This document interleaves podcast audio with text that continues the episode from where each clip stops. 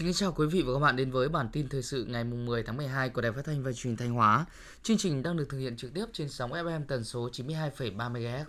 Thưa quý vị và các bạn, tại kỳ họp thứ 11 Hội đồng Nhân dân tỉnh Thanh Hóa khóa 18, nhiệm kỳ 2021-2026, ngày 9 tháng 12, ông Nguyễn Văn Thi, Phó Chủ tịch Thường trực Ủy ban nhân dân tỉnh Thanh Hóa, đã trình bày báo cáo về tình hình kinh tế xã hội, quốc phòng an ninh của tỉnh trong năm 2022. Ông Thi cho biết, Mặc dù gặp nhiều khó khăn thách thức của dịch COVID-19 những tháng đầu năm và tình hình giá xăng dầu tăng cao, song kinh tế xã hội quốc phòng an ninh của Thanh Hóa tiếp tục chuyển biến và đạt được nhiều kết quả tích cực trên các lĩnh vực. Cụ thể, tốc độ tăng trưởng tổng sản phẩm trên địa bàn GIDP ước đạt 12,51%, vượt kế hoạch đề ra, đứng thứ bảy cả nước, sau các tỉnh Khánh Hòa, Bắc Giang, Đà Nẵng, Hậu Giang, Hưng Yên và thành phố Cần Thơ. Sản xuất công nghiệp xây dựng tiếp tục duy trì đạt tăng trưởng cao, chỉ số sản xuất công nghiệp ước đạt 16,31% và có 22 trên 25 sản phẩm tăng so với cùng kỳ. Thu ngân sách nhà nước đạt gần 49.000 tỷ đồng, vừa 65% dự toán và tăng 20% so với cùng kỳ. Báo cáo kết quả giám sát việc chấp hành pháp luật về phòng chống tham nhũng tiêu cực của Ban pháp chế Hội đồng dân tỉnh Thanh Hóa trình kỳ họp 11 Hội đồng dân tỉnh Thanh Hóa khóa 18 nhiệm kỳ 2021-2026 cho thấy trong 3 năm từ ngày 1 tháng 7 năm 2019 đến ngày 30 tháng 9 năm 2022, các cơ quan chức năng tỉnh Thanh Hóa đã thực hiện hàng nghìn cuộc thanh tra điều tra, qua đó phát hiện rất nhiều các vụ án tham nhũng tiêu cực gây thiệt hại ngân sách nhà nước. Qua công tác thanh tra, giải quyết khiếu nại tố cáo, Thanh tra tỉnh Thanh Hóa đã triển khai 973 cuộc thanh tra hành chính, 2.013 cuộc thanh tra chuyên ngành đối với 5.345 cá nhân và 3.901 tổ chức. Thanh tra phát hiện các sai phạm về kinh tế với số tiền trên 466 tỷ đồng, kiến nghị thu hồi gần 208 tỷ đồng, hiện đã thu hồi được 175 tỷ đồng, kiến nghị xử lý khác trên 222 tỷ đồng, xử phạt vi phạm hành chính với 1.012 tổ chức và 1.197 cá nhân với số tiền hơn 3,2 tỷ đồng. Theo Ngân hàng Nhà nước chi nhánh tỉnh Thanh Hóa đến nay, tổng dư nợ tín dụng trên địa bàn tỉnh đạt hơn 172.000 tỷ đồng, tăng gần 14% so với đầu năm. Các chi nhánh ngân hàng trên địa bàn tỉnh đã thực hiện miễn giảm lãi vay cho hơn 288.000 khách hàng bị ảnh hưởng bởi dịch COVID-19 với số tiền lãi đã miễn giảm gần 323 tỷ đồng.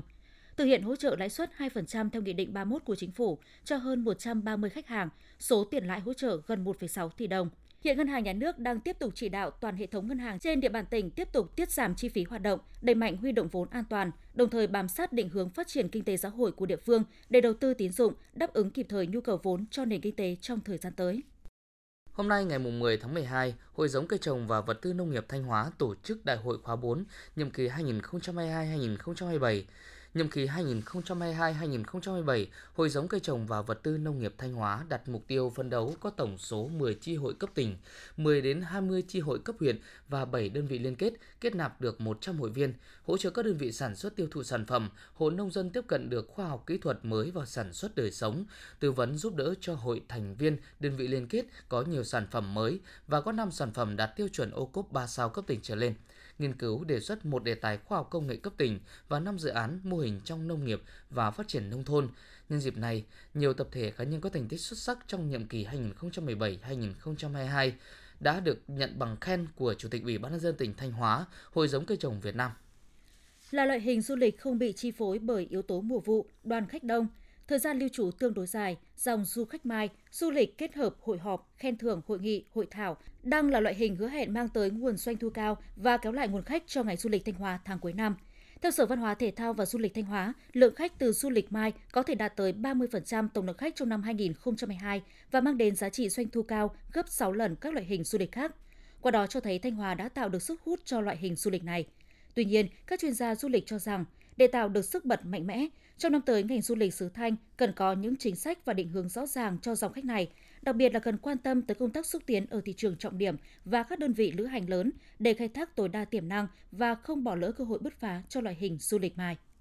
Cuộc thi Đại sứ Văn hóa đọc do Bộ Văn hóa Thể thao và Du lịch phát động từ năm 2019 nhằm thúc đẩy hình thành thói quen và kỹ năng đọc sách cho học sinh, sinh viên trên toàn quốc, góp phần phát triển văn hóa đọc trong nhà trường và cộng đồng.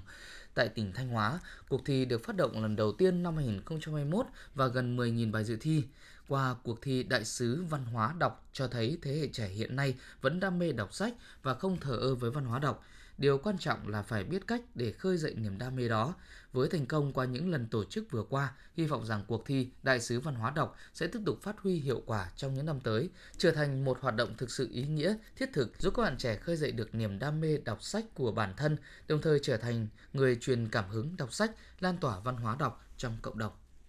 Từ năm 2018 đến đầu tháng 12 năm 2022, các lực lượng chức năng của tỉnh Thanh Hóa đã xử lý 413 vụ việc vi phạm hành chính trong lĩnh vực khai thác thủy sản. Các lực lượng chức năng của tỉnh đã tích cực phối hợp tuần tra, kiểm tra, kiểm soát tàu cá tại các cửa lạch, trên biển, chấp hành các quy định về khai thác và bảo vệ nguồn lợi thủy sản.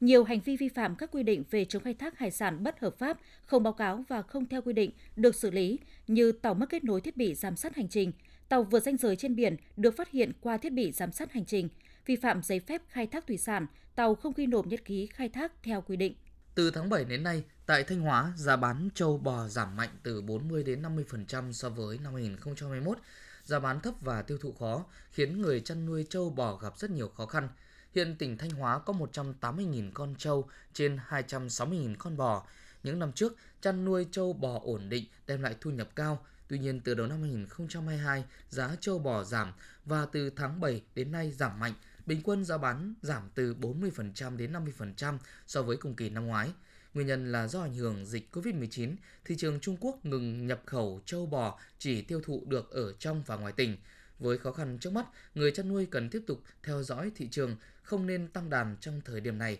Chủ động trồng cỏ voi, tận dụng phụ phẩm nông nghiệp làm thức ăn cho châu bò để giảm giá thành. Theo khuyên cáo của ngành nông nghiệp, các chủ trang trại, hộ chăn nuôi châu bò cần tổ chức sản xuất theo chuỗi, liên kết bao tiêu sản phẩm. Chỉ có như vậy mới đảm bảo ổn định đầu ra và thu nhập phát triển chăn nuôi bền vững, tránh tình trạng thua lỗ hoặc không bán được như hiện nay. Tiếp theo là phần tin trong nước. Phó Thủ tướng Thường trực Phạm Bình Minh ký nghị định quy định về điều kiện đầu tư kinh doanh quân trang, quân dụng, vũ khí quân dụng, trang thiết bị kỹ thuật và công nghệ chuyên dùng phục vụ quốc phòng an ninh. Nghị định quy định rõ các hành vi cấm trong đầu tư kinh doanh quân trang, quân dụng, vũ khí quân dụng, trang thiết bị kỹ thuật và công nghệ chuyên dùng phục vụ quốc phòng an ninh. Trong đó có hành vi lợi dụng hoạt động ngành nghề đầu tư kinh doanh quân trang, quân dụng, vũ khí quân dụng, trang thiết bị kỹ thuật và công nghệ chuyên dùng phục vụ quốc phòng an ninh để xâm hại trực tiếp hoặc gián tiếp đến độc lập, chủ quyền thống nhất, toàn vẹn lãnh thổ của Tổ quốc, an ninh quốc gia và trật tự an toàn xã hội. Phó Thủ tướng Lê Minh Khái ký quyết định giao kế hoạch đầu tư vốn ngân sách nhà nước năm 2023 cho các bộ, cơ quan trung ương và Ủy ban nhân dân các tỉnh thành phố trực thuộc trung ương. Phó Thủ tướng yêu cầu căn cứ kế hoạch đầu tư vốn ngân sách nhà nước năm 2023 được giao, thủ trưởng các bộ, cơ quan trung ương, chủ tịch Ủy ban nhân dân các tỉnh thành phố trực thuộc trung ương phân bổ kế hoạch đầu tư vốn ngân sách trung ương năm 2023, bảo đảm tập trung, có trọng tâm, trọng điểm, dứt khoát không giàn trải, manh mún, chia cắt, không để xảy ra tiêu cực, tuân thủ điều kiện, thứ tự ưu tiên bố trí vốn theo quy định. Phó Thủ tướng Vũ Đức Đam ký quyết định ban hành quy chế tổ chức và hoạt động của Hội đồng Quốc gia Giáo dục và Phát triển Nhân lực nhiệm kỳ 2022-2026. Theo quyết định, Hội đồng Quốc gia Giáo dục và Phát triển Nhân lực họp toàn thể định kỳ sau tháng một lần, họp chuyên đề, khi cần thiết có thể tổ chức họp đột xuất. Các ủy viên của hội đồng làm việc theo chế độ kiêm nhiệm, tham gia vào các hoạt động chung của hội đồng, thực hiện nhiệm vụ và chịu trách nhiệm trước chủ tịch hội đồng về công tác được phân công. Nghị quyết yêu cầu Bộ Công Thương, Bộ Tài chính và các cơ quan địa phương theo chức năng nhiệm vụ quyền hạn được giao theo dõi sát diễn biến cung cầu thị trường giá cả, chủ động triển khai chương trình bình ổn thị trường giá cả, nhất là trong những tháng cuối năm 2022 và dịp Tết Nguyên đán Quý Mão năm 2023 để giữ ổn định thị trường giá cả,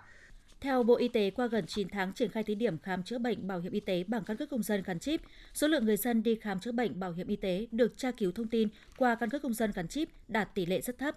Theo số liệu báo cáo của Bảo hiểm xã hội Việt Nam, tính đến ngày 18 tháng 11 năm 2022, toàn quốc đã có 11.726 cơ sở khám chữa bệnh bảo hiểm y tế bằng căn cước công dân gắn chip, đạt tỷ lệ 92%, với 4 797.796 lượt tra cứu thông tin, trong đó có 2 942.327 lượt tra cứu thành công.